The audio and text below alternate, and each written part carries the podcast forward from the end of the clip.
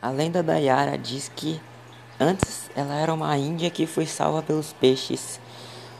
E quando foi noite de lua cheia, ela se tornou uma sereia, encantando todos os homens com seu canto maravilhoso, levando eles ao fundo dos rios, onde eles nunca mais voltavam.